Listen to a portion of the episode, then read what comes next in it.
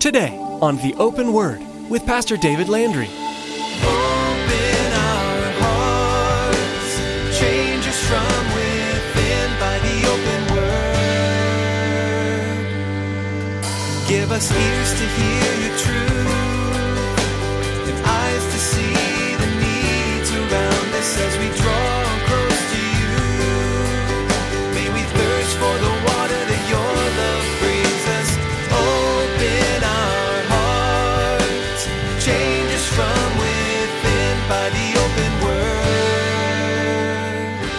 you're just fooling yourself. You think you're a Christian, and there's other Christians that you hate, that you just wish were out of your life. What did Jesus say? They'll know you're my disciples. What? By your putting up with one another. Is that what he said? No. He said by your love one for another. John says if you- if you say you're in the light and you hate your brother, man, you're still in darkness. Because he who loves his brother abides in the light, and there's no cause for stumbling in him. But he who hates his brother is in darkness and walks in darkness and does not know where he's going because the darkness has blinded his eyes. Can I say that I'm following Christ and have hate for my brother? No. Pastor David urges us to avoid being porcupine Christians. By this, he means Christians who are supposed to be filled with God's love, yet their actions are destructive towards others and themselves. Are you walking in God's light, keeping His commands and loving others? If not, our actions may be pushing others away rather than demonstrating the love of God. A real experience with the transforming love of God will begin a change in you that enables you to obey God and live for Him. Now, here's Pastor David with part two of today's message Porcupine Christians.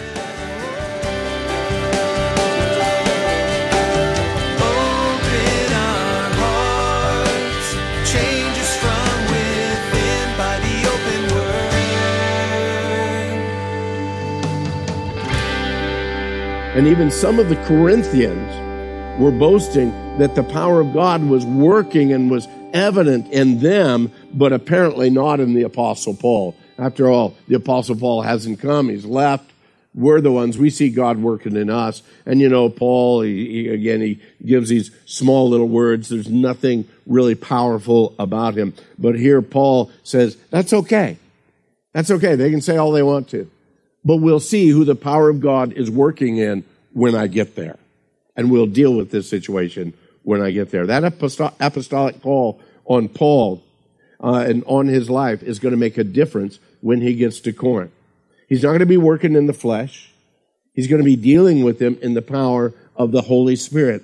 These false teachers, and those that continue to, to live false and, and live in, in the flesh in their lives, they're going to be revealed and they're going to be dealt with. And he's telling them it's time to get serious about your relationship with Christ. You call yourself a believer, and yet look at the way that you're living. Are you truly living in the way that the world around you can look and see they're different? They're different. Are we living Christ before the world? He calls them to take nothing for granted. You say you said a little prayer back when you were in fifth grade. That's great. But tell me now, where are you in Christ? You said at the end of a big campaign or a group of revival meetings, you went forward and, and repeated a prayer after someone. That's great, but tell me, where's your life right now? That's what we need to do. Look what he says there in verse 5 of chapter 13. And again, he's speaking to the church. He's speaking to you and I. And he says, examine yourselves as to whether or not you're in the faith. He says, test yourselves. Do you not know yourselves that Jesus Christ is in you? Unless indeed you are disqualified. But I trust that you will know that we are not disqualified. There's no doubt that a lot of the problems, in fact, probably most of the problems there in Corinth, stemmed from this attitude and this action of some that profess to be believers, and in, yet in reality they weren't. Paul challenged them to examine themselves to see if they were really and truly born again. And beloved, we have that same problem within the church today. People that come through church doors, people that sit in Bible studies, And, and I'm not so naive as to not realize that even in situations here tonight, some that have at one point in time in their life have maybe said a prayer or made a commitment, but yet there was never any real true follow through. There was never any real growth going on in their life. Or maybe it's someone who has just simply decided, well, I'm just gonna, I'm not gonna live my old life. I want to start living like Christians live. And so they come and they walk through the church door and they put upon themselves the mantle of a Christian and they say, I now are one. Okay. Bad English, but good theology. Okay. Just because you're in the church doesn't make you a Christian. And I believe that that was happening in Corinth. And yeah, I believe it happens today just as easily. Because again, if people come into a place where the Word of God isn't solidly taught, if repentance isn't called for within people's lives, then how easy it is to come and to sit week after week after week and say, Yes, I'm a Christian. I just don't let it affect the rest of my life. How about that examination? How does one go about examining themselves? Now, we could judge ourselves according to the world's standards, and we could look around and say, Well, I'm better than he is, so I must be okay. I don't do all the old things I used to do, so I'm much better now, so I must be a Christian. We could judge by the world's standards and think that we're okay. But that's not the standard that God gives us. Why? We could even judge ourselves by religious standards. And we could see that, hey, you know, I attend church. And hey, I tithe. Well, okay, I, I give every once in a while. Well, okay, I've given some in the past to the church. Why, I even serve now and then at the church. We can judge ourselves on religious standards and think we're okay. That's not the standards that God gives. We can even look and step up and look at the list really that Paul had given to us there in the book of Galatians. We referred to it earlier, those fruits of the Spirit. We can look at our lives and say, well, do I have the fruit of the Spirit living and growing in me? Is there love, joy, peace, long suffering, and kindness, and goodness, and faithfulness, and gentleness, and self control? Do I see these things? Well, yeah, sort of, kind of. You know, here and there depends upon the day and who I'm dealing with. And we can kind of look and judge on kind of a, a, a, the bell curve and say, okay, well, sort of, kind of, I got you know enough of these. I may not have enough of those, but the ones that I have for this make up for those, and so I must be okay. But beloved, that's not even the standard. When we go to the full Word of God, there's many things that very make very, very evident as to whether or not we as individuals are a true child of God or not. John, in his first epistle, he writes to the believers, he says, I'm writing these things in order that you might know that you're a believer. He writes in 1 John chapter 5, verse 12, he says, He who has the Son has life. He who does not have the Son of God does not have life. And these things I've written to you who believe in the name of the Son of God, that you may know that you have eternal life, that you may continue to believe in the name of the Son of God. In his letter, again, that's an encouragement. You say you believe in the Son of God. That's great. But, beloved, it's more than just a confession. It's more than just a declaration. It is a life that's changed. Jesus was, was so adamant about it when he spoke to a religious man by the name of Nicodemus. Nicodemus was a good guy. Yeah, he was a Pharisee, but he was one of the good ones. That's why he had to sneak in and speak to Jesus at night because, again, it was so different than all the rest. And Jesus told him, Nicodemus, unless you're born again, you're not going to see the kingdom of heaven. There's a dynamic change that has to take place in our lives. We, we look and again with, with what John writes in his letter, he gives us some pretty clear guidelines. It's, it's not just those couple of verses that I read earlier, but throughout his letter, he gives some really clear guidelines as to who is a believer and who is not. So, are you ready for a pop quiz? You got a piece of paper, you can take it out and number it from 1 to 15. Okay?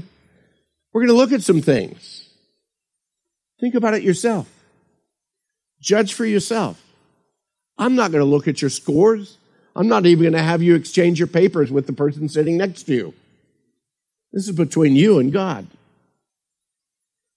If we look at this, we need to bear in mind that this is just one test of really many that we could take. But I do believe that it's one that will help us to examine ourselves. Even as I was studying this and even as I was writing this down, I'm thinking, oh Lord, wow, where do I stand in this? And you got to understand too that some of these questions are going to sound very much the same, but it's just like most tests that you take. They ask the same question in a different way to see if you answer it the same, okay? Really and truly, you can score yourself in a range of zero to five. A score of zero being very far from the Lord. Score of five being, hey, you know, I got this one. This is fine. I'm doing well here. Think about this. First one. First John 1, verse 6. John writes, if we say that we have fellowship with him and we walk in darkness, guess what? We lie and we do not practice the truth. But if we walk in the light as he is in the light, we have fellowship with one another. And the blood of Jesus Christ, his son, cleanses us from all sin. Remember, as you're keeping your score, five says, Hey, I've got that one down. I'm not walking in darkness. I'm practicing the truth. Zero says, No, man, I'm still in darkness and I don't practice the truth. And then where are you in the midst of that? Zero to five. First John chapter 2, verse 3. This is the second point. John writes, Now by this we know that we know him. How? If we keep his commandments. He who says that I know him and doesn't keep his commandments, guess what he is? He's a liar, and the truth is not in him. But whoever keeps his word, truly the love of God is perfected in him. And by this we know that we are in him. Where do you score in that? When a statement like that is made, do you just read through it or do you look and do a, a, a personal check? Third one, still in John 2, and he's got a lot of them in here. John writes, He who says that he's in the light and yet hates his brother.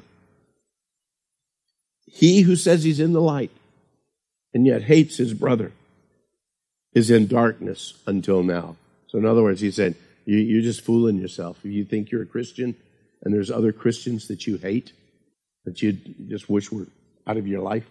What did Jesus say? They'll know you're my disciples. What?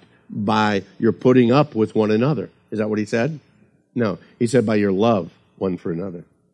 John says, if you say you're in the light and you hate your brother, man, you're still in darkness. Because he who loves his brother abides in the light, and there's no cause for stumbling in him. But he who hates his brother is in darkness and walks in darkness and does not know where he's going because the darkness has blinded his eyes. Can I say that I'm following Christ and have hate for my brother? No, because I'm blinded. I don't know where Christ is leading me. How easy is the test so far, church? Yeah, it's, it's a difficult one. Number four, still First John chapter 2, verse 15. He said, Don't love the world or the things of the world. Because if anyone loves the world, guess what? The love of the Father is not in him. Zero to five. How much does the world have a hold of you? Zero mean it's got you lock, stock, and barrel. Five says, man, I've given up the things of this world. I am his and his only. The fifth one this is verse 28, chapter 2. John writes, And now, little children, abide in him, that when he appears, we may have confidence and not be ashamed before him at his coming. If you know that he is righteous, you know that everyone who practices righteousness is born of him. What he's saying is if you're born again, you're living your life in righteousness. Zero to five? Hmm. Then he moves on to chapter 3 of 1 John. This is verse 6. Whoever abides in him, guess what? Does not sin. Whoa! Wait a second. Does not sin? Let me finish this. Whoever sins has neither seen him nor known him. Now, we could go into a study on this about what does he mean? Man, I, I sinned today. I, I know that I did. Does that mean that I don't know Christ? What he's speaking about is this habitual practice of, man, this is just, I'm just going to live my life according to this world, and I don't really care about righteousness. Because he goes on to say, little children, let no one deceive you. He who practices righteousness is righteous just as he is righteous. And a little later in that same chapter comes number seven. Number seven, in this, the children of God and the children of the devil are manifest. This is how you know the difference between a child of God and the child of the devil. Or should I said the child of the of God and the child of the devil. I don't want anybody feeling that I'm picking on you. Okay. How do we know the difference between the child of God and the child of, of the devil? In this, the children of God and the children of the devil are manifest. Whoever does not practice, live out, practice righteousness is not of God, nor is he who does not love his brother. Oh, we're back to that one again. Do you think that's kind of an important thing for you and I as a believer? I think so. We've been forgiven so much, how could we not forgive another? Number eight. There's 15 of these. Hang in there with me. Is verse 14. We know, we know that we've passed from death to life. Why? Again, because we love the brethren because we love the brother. He who does not love his brother abides in death. Whoever hates his brother is a murderer. And you know that no murderer has eternal life abiding in him. Zero to five. Number nine is verse 17. But whoever has this world's goods and sees his brother in need and shuts up his heart from him, how does the love of God abide in him? That's what John writes. He says, My little children, let us not love in word or in deed, but in or word or in tongue, but in deed and truth. And by this we know that we are of the truth and shall assure our hearts before him. How do I know that I know God? Because the stuff that I have, God has me as a steward of. When I see needs, I have a giving heart. Child of God doesn't have a selfish heart. Child of God has to have a giving heart. Why? Because you have the heart of God, and the heart of God is a giving heart. Uh, number 10 is from 1 John 4. Verse 20, he says, If someone says, I love God, oh, here it is again, and hates his brother, he's a liar. For he who does not love his brother, whom he has seen, how can he love God whom he has not seen? And this commandment we have from him that he who loves God must love his brother also. Now, listen, I admit that that test in First John is difficult. There, I mean, you look at that and you think, wow, I'm not scoring as good as I would really like to score there. So let's look someplace else and see if there's a, another book that we can look at and hopefully maybe get our scores a little bit better, okay? So let's look at the book of James. Is that a great one? Okay. Uh, James 1. This is question number 11, by the way. James 1, verse 22, he says, Be doers of the word and not hearers only, deceiving yourselves. What does he mean, deceiving yourselves? Well, I listen to the word all the time. I must be a Christian. I go to Bible study all the time. I've got, you know, KVNG on my radio all the time. I'm listening to it all the time. All the time I'm listening. I'm listening. I'm listening. but I'm not doing any of it. You're deceiving yourself. The 12th question, verse 26 of James 1. If anyone among you thinks he is religious and doesn't bridle his tongue, you're deceiving your own heart, and your religion is useless. Ooh, how's your tongue? Zero to five, okay? Zero to five. James chapter 2, verse 14. What does it profit, my brethren, if someone says he has faith but doesn't have works? Can faith save him? I trusted in Jesus Christ. I prayed. I have faith that God saved me from my sin. Okay, is your life showing it? Now, it's not the works that save you. We understand that. But if you are saved, your life will show that. It'll be a demonstration of that. James tells us, can faith save him? Well, not that kind of faith. That's just a vocal faith. It's got to be a faith that changes a life. In the same realm, he says, also faith by itself, if it doesn't have works, it's dead.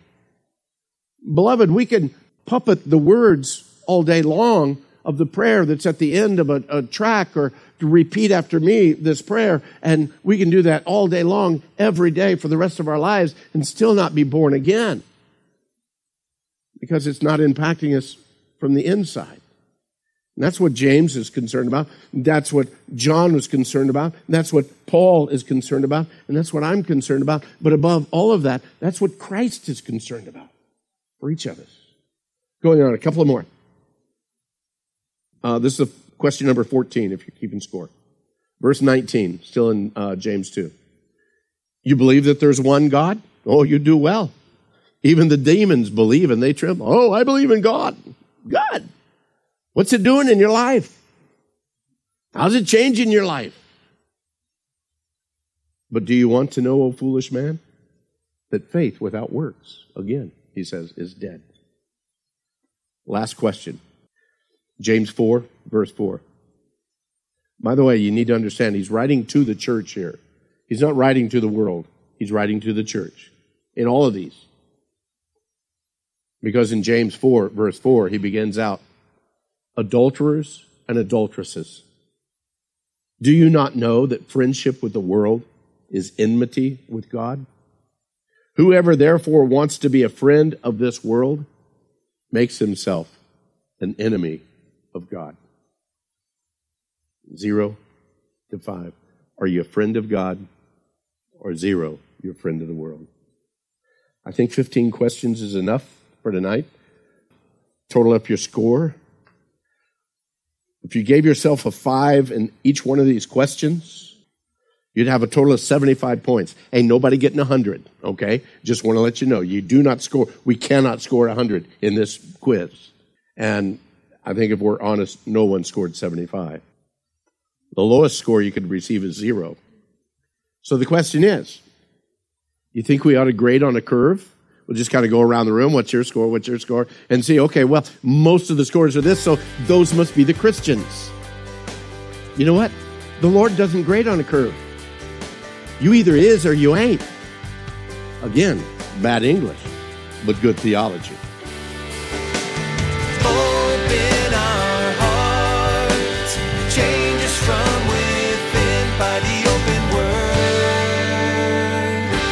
That's all the time we have for today on the Open Word. We hope today's message has touched you. Pastor David Landry will continue teaching through the book of 2 Corinthians on the next edition of the Open Word. But right now, we'd like to share how you can hear more from Pastor David. Just visit theopenword.com and click on Teachings to hear or download past messages. You can also get in contact with us with any questions you might have, or let us know how we can be praying for you on your faith journey. You can also connect with us on Facebook.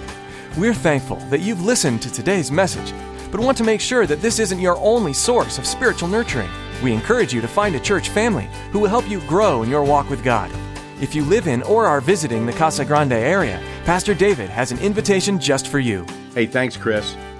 I'd like to personally invite you to join us here at Calvary Chapel Casa Grande for a time of worship, fellowship, and studying the Word of God. We meet Saturday nights at 6:30, Sundays at 9 and 11 a.m., and Wednesday evenings at 6:30. You can find our address and our directions by visiting theopenword.com and following the links at the bottom of the page to our church website. I look forward to meeting you in person and sharing this journey of faith with you. Thanks, Pastor David. That's all the time we have for today. But be sure to tune in next time for another edition of The Open Word.